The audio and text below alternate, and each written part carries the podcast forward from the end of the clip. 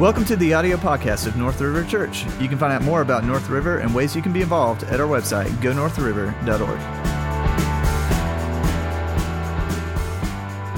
I want to invite you to go ahead and grab your copy of God's Word this morning. Join me once again in the book of Acts. We will pick up our series walking through this account of the early church on the move.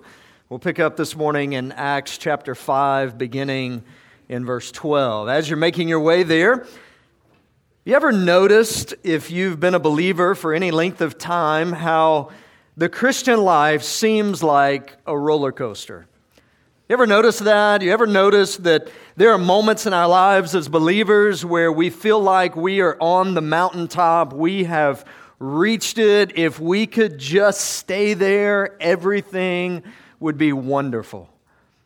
And yet, then, for whatever reason, it seems like we turn and we begin to head back down into the valley. We begin to experience opposition and we wonder, gosh, could I just live on the mountain? Could I just live at that point? Then, what, what do we do? How do we respond to that? How do we live out the mission that God has called us to live out, the great commission that Jesus gave to his disciples when he left them, as we saw back in Acts chapter 1, and promised to send the Holy Spirit, that they would make disciples of all nations? How do we fulfill that mission while still experiencing amazing moments in our lives as believers and then opposition from our enemy who seeks to steal and kill and destroy. That is what we're going to see happen this morning in our text.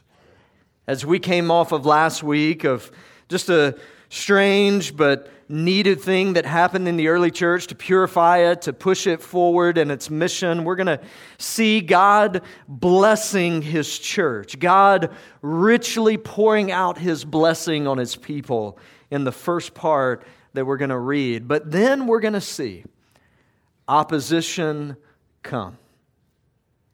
And then we're going to see how the disciples respond. And I want to remind us this morning that every single one of us who has trusted in Jesus as our Savior has experienced, first and foremost, the greatest blessing that we could have ever experienced. And in our lives as believers, we oftentimes experience God's incredible blessing on our lives, but we also experience opposition. And we have to ask ourselves, how do we respond? I want to read the text for us this morning, Acts chapter 5, beginning in verse 12. We're going to go through the end of the chapter this morning. Let us hear from the word of the Lord. Now, many signs and wonders were regularly done among the people by the hands of the apostles, and they were all together in Solomon's portico. None of the rest dared to join them, but the people held them in high esteem. And more than ever, believers were added to the Lord, multitudes of both men and women, so that they even carried out the sick into the streets and laid them on cots and mats, that as Peter came by, at least his shadow might fall on some of them. The people also gathered from the towns around Jerusalem, bringing the sick and those afflicted with unclean spirits, and they were all healed. But the high priest rose up, and all who were with him, that is a party of the Sadducees, and filled with jealousy, they arrested the apostles and put them in the public prison. But during the night, an angel of the Lord opened the prison doors and brought them out and said, Go and stand in the temple and speak to the people all the words of this life. And when they heard this, they entered the temple at daybreak and began to teach. Now, when the high priest came and those who were with him, they called together the council, all the senate of the people of Israel, and sent to the prison to have them brought out. But when the officers came, they did not find them in the prison. So they returned and reported. We found the prison securely locked and the guards standing at the doors. But when we opened them, we found no one inside. Now, when the captain of the temple and the chief priests heard these words, they were greatly perplexed about them, wondering what this would come to. And someone came and told them, Look, the men who you put in prison are standing in the temple and teaching the people. Then the captain with the officers went and brought them, but not by force, for they were afraid of being stoned by the people. And when they had brought them, they set them before the council. And the high priest questioned them, saying, We strictly charge you not to teach in this name. Yet here you have filled Jerusalem with your teaching, and you intend to bring this man's blood upon us. But Peter and the apostles answered, We must obey God rather than men. The God of our fathers raised Jesus, whom you killed by hanging him on a tree. God exalted him at his right hand as leader and Savior to give repentance to Israel and forgiveness of sins. And we are witnesses to these things, and so is the Holy Spirit, whom God has given to those who obey him. When they heard this, they were enraged and wanted to kill them. But a Pharisee in the council named Gamaliel, a teacher of the law, held in honor by all the people, stood up and gave orders to put the men outside for a little while. And he said to them, Men of Israel, take care what you are about to do with these men. For before these days, Theudas rose, claiming to be somebody, and a number of men, about 400, joined him. He was killed, and all who followed him were dispersed and came to nothing. After him, Judas the Galilean rose up in the days of the census and drew away some of the people after him. He too perished, and all who followed him were scattered. So, in the present case, I tell you, keep away from these men and let them alone. For if this plan or this undertaking is of man, it will fail. But if it is of God, you will not be able to overthrow them. You might even be found opposing God. So they took his advice. And when they had called in the apostles, they beat them and charged them not to speak in the name of Jesus and let them go. Then they left the presence of the council, rejoicing that they were counted worthy to suffer dishonor for the name. And every day in the temple and from house to house, they did not cease teaching and preaching that the Christ is Jesus. Father, we ask this morning that you would open our eyes that we would be able to see. You would open our ears that we would be able to hear. You would open our hearts and our minds that we would be ready to respond to your word and to your spirit. And we ask all of this in Jesus' name.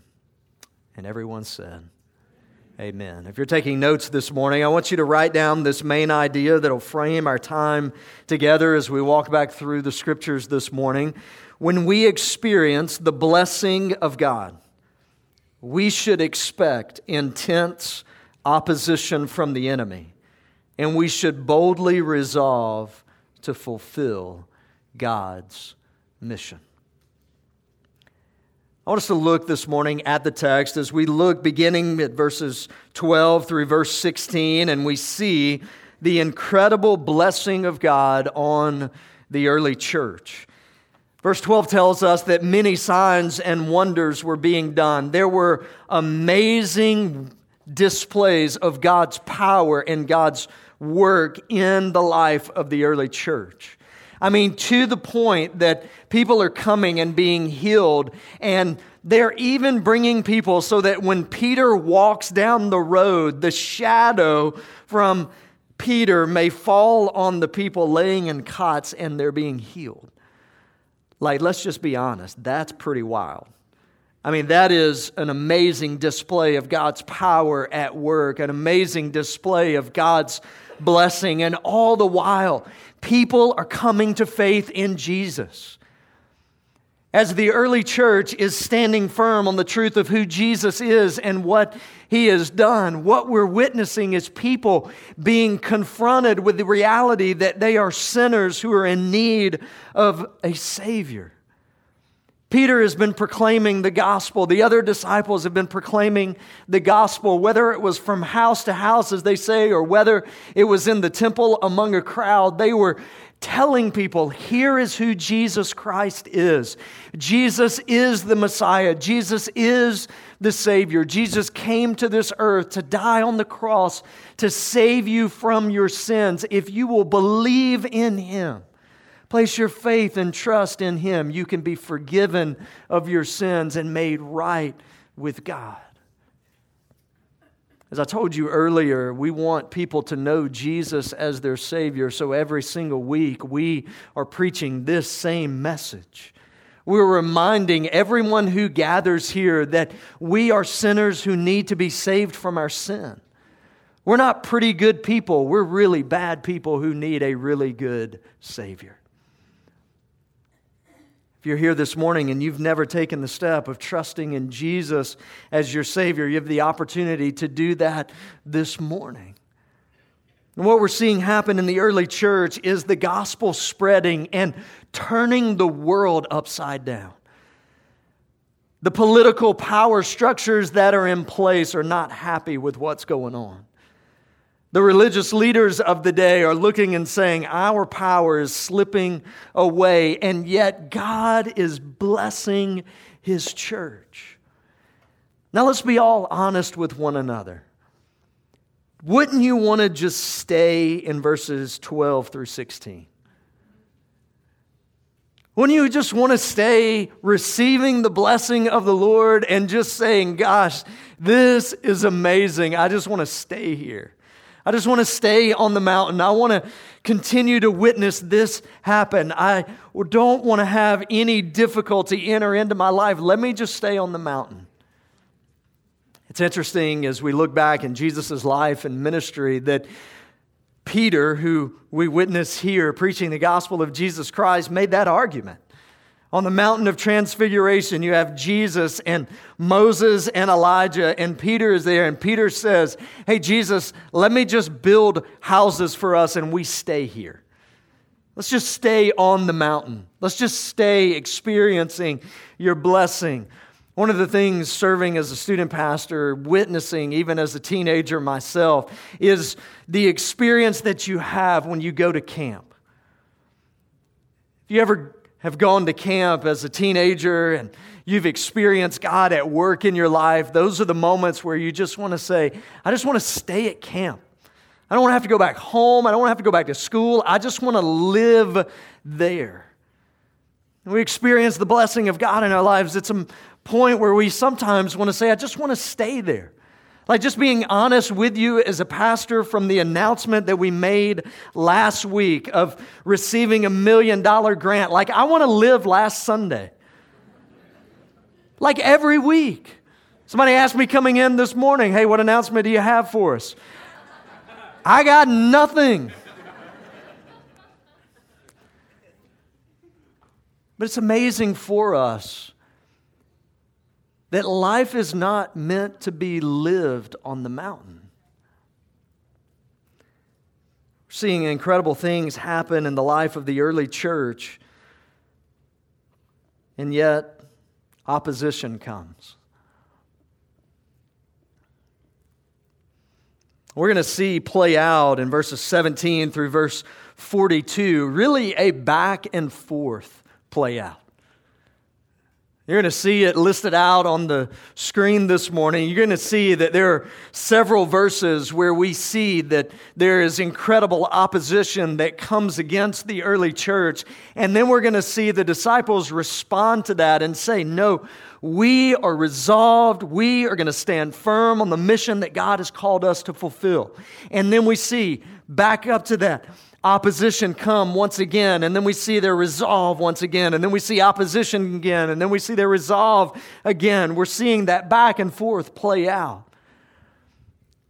And I want to remind us this morning that we have an enemy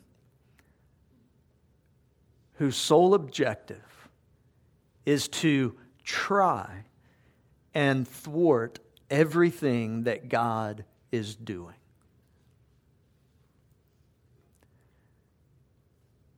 Now, sometimes we can look and ask the question why do we walk through difficulties? Why does the early church experience these things? And we need to be reminded. We can't stick our head in the sand and experience the blessing of God and not think that there is a spiritual battle that's taking place that Satan and his demons are doing everything that they can to thwart God's plan and God's purposes, to distract us from fulfilling the mission that God has called us to do.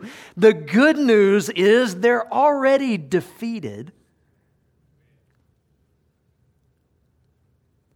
but they're still working just as hard as they can.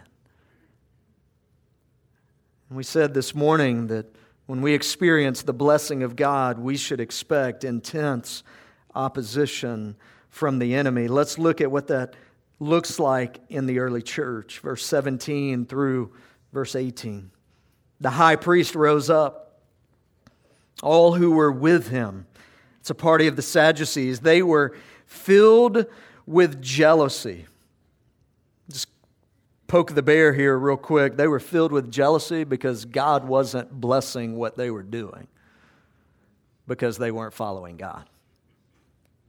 They were filled with jealousy. So they arrested the apostles and they put them in the public prison.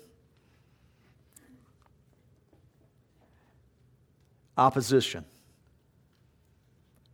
And though there are human actors at play, we can be a certain that there's a spiritual battle that is taking place in this moment where the disciples are preaching the gospel of Jesus Christ. They're seeing God's incredible blessing.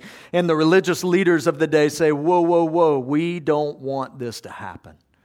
Our power, our influence is going away because of what God is doing here. And so let's take these people and let's put them in prison. Opposition.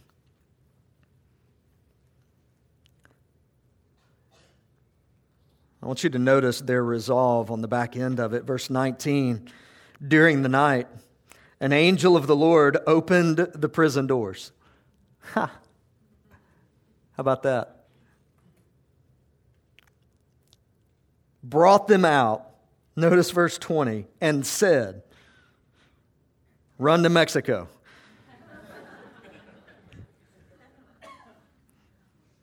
but I mean, isn't that kind of what we're thinking?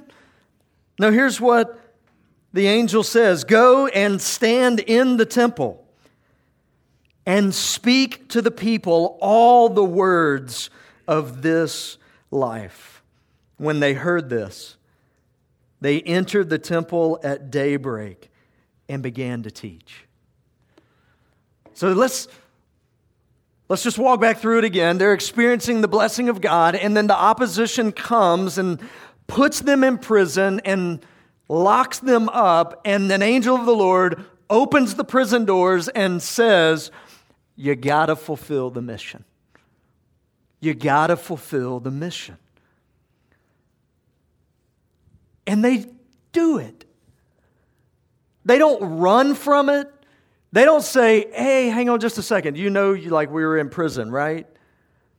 They don't say, well, just um, let us kind of catch our breath for a bit. See, here's the thing that I thought a lot about this past week. We experience as a church family God's incredible blessing. We should expect opposition we are kidding ourselves if we think that after what God has done in the life of North River Church, that the enemy has not said, let's redouble our efforts and try to bring chaos. You say, well, what would that look like? Well, it could look like for us disunity. I mean, what better way to break up what God is doing in the life of North River Church than to sow chaos in the midst of it? for us to maybe even begin looking and saying, well, you know, I mean, church just got a million dollars. Maybe I don't need to give to the building fund like I have been. I mean, they got money. Maybe for us, we look and we say, well, we've got money, so maybe we don't need to be as urgent about the mission that God has given us to fulfill. And as I've said all along, church, our goal, our objective is not to build a building. I'm excited for that day to come. I'm excited to move in over there. I'm excited for what God's going to do through that tool. But the objective has always been a tool to reach people for Jesus. That's what God has called us to do. So, as we experience opposition, an easy thing for us to do is to shrink back and to say, Well, I'm just going to kind of take some time off. I don't want to get too aggressive. I don't want to give too much. I don't want to experience this opposition any longer. But that's not what the early disciples did. The angel of the Lord let them out of prison and said, Go and stand in the temple and preach the gospel of Jesus Christ. Let's look at the opposition that comes again as a response to that.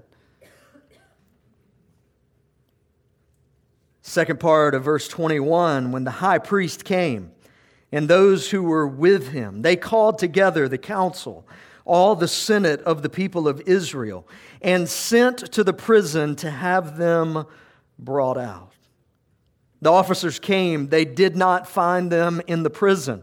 So they returned and they reported, We found the prison securely locked. The guards were standing at the doors, but when we opened them, there was nobody inside. The captain of the temple and the chief priest heard these words. They were greatly perplexed about them. They were wondering what this would come to. Verse 25 someone came to them and said, Look, the men that you put in prison are standing in the temple and they are teaching the people. The captain with the officers went and brought them, but not by force, for they were afraid of being stoned by the people. And when they had brought them, they set them before the council, and the high priest questioned them, saying, We strictly charge you not to teach in this name. And yet, here you have filled Jerusalem with your teaching, and you intend to bring this man's blood upon us. The opposition comes once again, finds them in the temple, grabs them, and pulls them in to a business meeting and says, Listen, we thought we were pretty clear with you. We thought you understood what we said. Let's just remind you once again disciples, you are not to preach in this name anymore.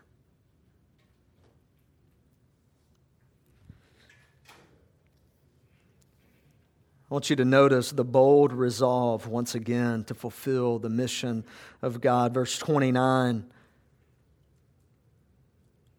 But Peter and the apostles answered, We must obey God rather than men.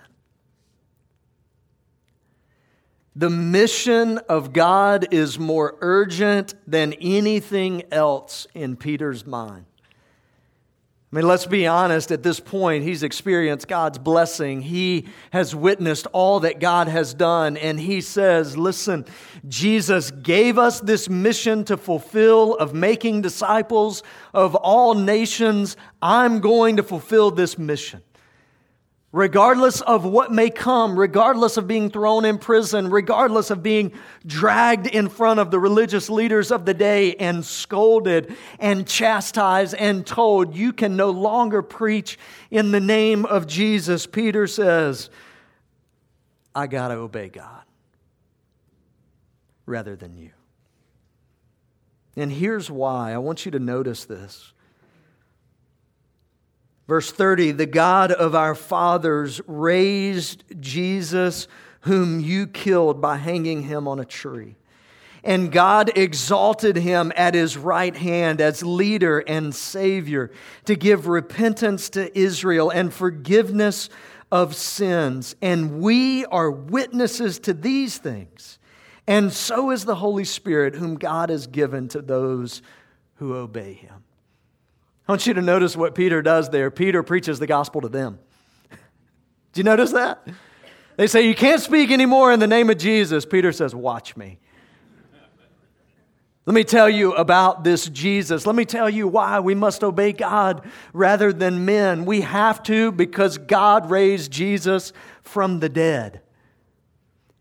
And we are witnesses of the risen Savior. And He has given us a mission to fulfill. And it doesn't matter what you may do, we are going to fulfill the mission that God has given us. Let me ask us the same question, church. Is that our mindset? Is that our mindset as a church collectively? And then is that our mindset individually as believers? How committed are we to fulfill the mission that God has given us? How intentional are we being to fulfill the mission that God has given us? When we experience opposition, when we see people who say, I don't want to hear it anymore. I don't want to hear you talk about Jesus. I'm tired of it. Or when maybe we shrink back at moments of fear and doubt and thinking, maybe I don't have the right words to share. Maybe I don't have the answers to all the questions. Maybe if I actually say something about Jesus, someone is going to do something to me that's not going to be pleasant. In those moments, are we resolved? Are we committed to fulfill the mission that God has called us to fulfill? Regardless of what may happen to us. See, the reality is that every single one of us are placed in positions every single week in front of people that don't have a relationship with Jesus Christ and given the opportunity to share with them the hope that we found in Jesus. And in those moments, every single week, Satan is doing everything he can to knock us off course, to cause doubt, to bring fear, to try to get the conversation to turn in a different way, to say, maybe, you know, they know what you're like. Maybe you're not really a good Christian. Maybe if you share this with them, they're not going to want to interact with you any may, anymore. Maybe you're going to lose a friendship as a result of this. Whatever that may be, the question sits before us this morning Are we committed to fulfill the mission that God has called us to fulfill? You see, I'm convinced this morning that if we will take seriously the mission that God has given us to fulfill, if we will be intentional and bold and resolved to proclaim the gospel of Jesus Christ, we will witness men and women and boys and girls come to faith in Jesus as Savior. And, church, that's why we're here. We're not here for any other reason than to be those who are at the front lines in this world in which we live, proclaiming that there's hope available in Jesus. I want to challenge you this morning as you think about that, as you think about those people who are in your life. I want to ask you to commit to pray for them over the course of this week and to take the opportunity to boldly share the hope that you found in Jesus Christ with them. See, in this moment, Peter had an option. That option was to say, I'm not going to risk my life for the gospel. And what Peter says is, My life is the gospel. And I'm going to proclaim the truth of who Jesus is. Notice with me in verse 33, we see once again the opposition from the enemy. When they heard this, they were enraged and wanted to kill them. It's always a good place to start, right? Peter has just said to them, I'm not going to obey you, I'm going to obey God because God raised Jesus from the dead. I think he wins. They're enraged by that. I want you to notice verse 34 a Pharisee in the council named Gamaliel, a teacher of the law, held in honor by all the people, stood up and gave orders to put the men outside for a little while. And he said to his colleagues, Men of Israel, take care what you are about to do with these men. He says, Guys, let's take a step back from trying to kill them and let's think about this for a little bit. He brings up two different people Two different people who had claimed to be the Messiah, two different people who had developed a following, and he recounts their stories. He says, You remember these two different guys. Both of them claimed to be the Messiah, both of them had followings, and both of them died, and their followers scattered. He says, If that's all that's going on here with Peter and the other disciples. Just give it a little bit of time. People get excited about things, people get fired up about things. I mean, it's February the 23rd. New Year's resolutions are out the door at this point, right? They get excited and then it just kind of fizzles out. He says, Listen, just hold off a bit. Let's see if this thing is going to fizzle out. He said, But here's the problem. He says, If it's of God, verse 39, you will not be able to overthrow them.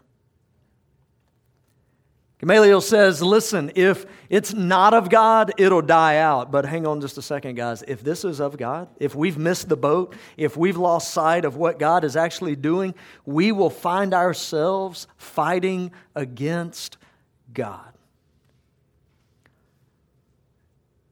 What's interesting is when you fast forward just a few chapters and you see Saul, who would become the Apostle Paul, that's exactly the same type of language that's used. Jesus meets him on the Damascus Road and says, Why, Saul, are you persecuting me? Why are you fighting against me?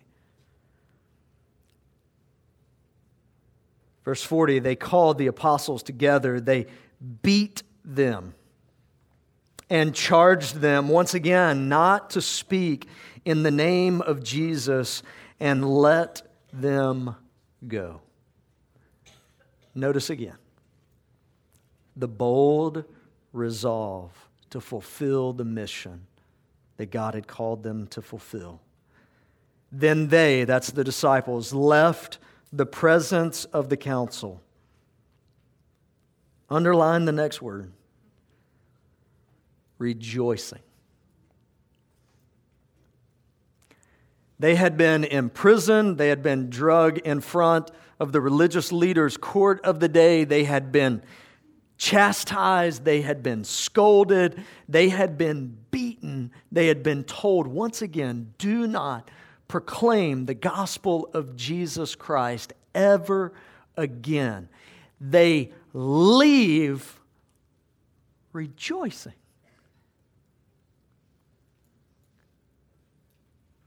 Notice why.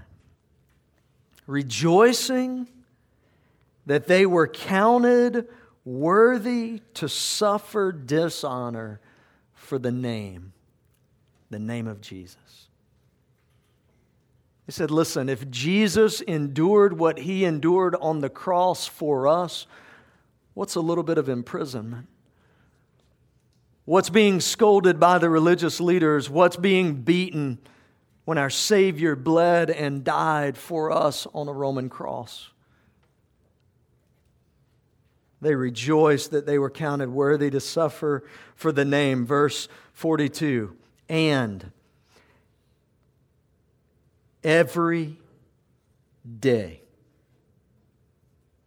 not just Sunday,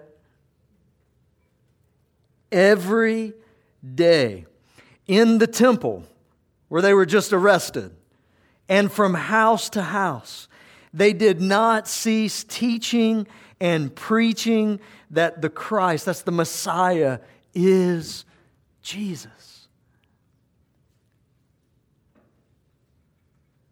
Regardless of what it would cost them, and what we know in church history is that for the disciples, every single one of them, it would cost them their lives to follow Jesus.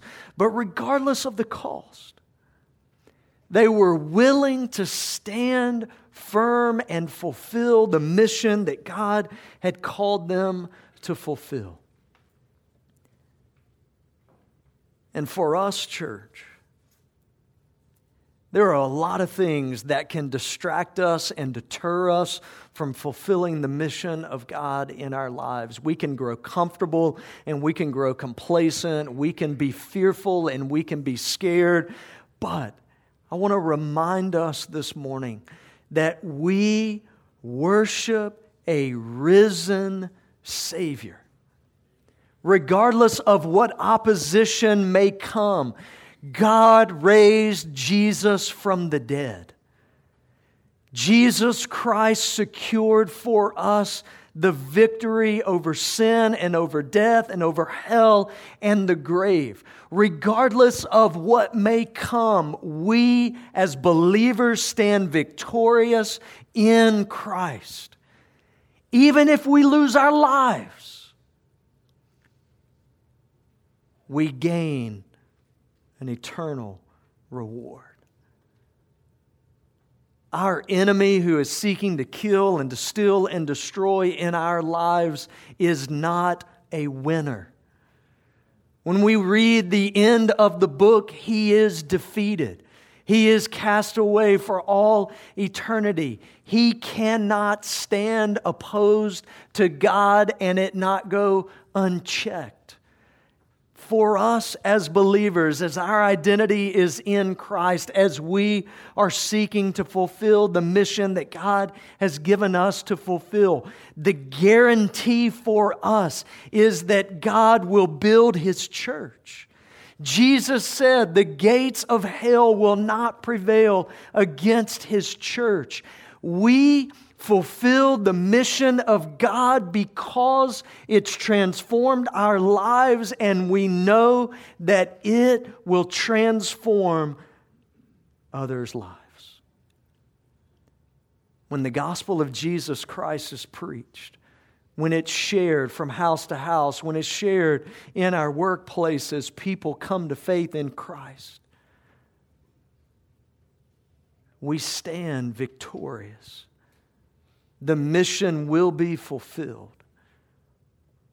The beautiful picture is that we have a small, small part to play in God doing what He's promised to do. Regardless of the opposition, may we be faithful to fulfill the mission that God has called us to fulfill. Let's pray this morning. Father, we thank you for your word. We thank you for the opportunity we have to gather this morning to celebrate once again the good news of the gospel of Jesus Christ. To be reminded of all that Christ has done for us, that we worship a risen Savior this morning if we have trusted in Jesus for salvation. Father, that the mission that you've called us to fulfill is a mission that will be accomplished. There is no doubt.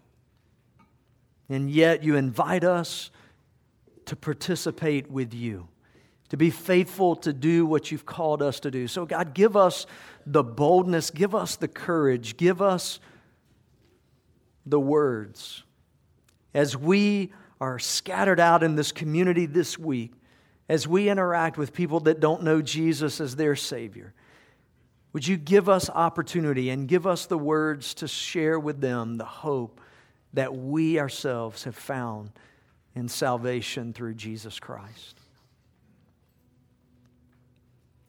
Father, if there's one who is here this morning, and I have absolutely no doubt that there is, who has never taken the step of trusting in Jesus Christ as their Savior. Father, would you give them the courage this morning to take that step. They've been trying to live life on their own. They've been trying to be good. And the reality is that we cannot be good enough. We need a Savior who is perfect, who can save us from our sins, and the only one is Jesus. Would you help them this morning to place their faith and trust in Him for salvation, to receive the free gift that's offered today to them? Father, use this time as we sing to stir our hearts once again, to give us a boldness to fulfill the mission you've called us to fulfill, like the early church did. And we ask that in Jesus' name. Amen.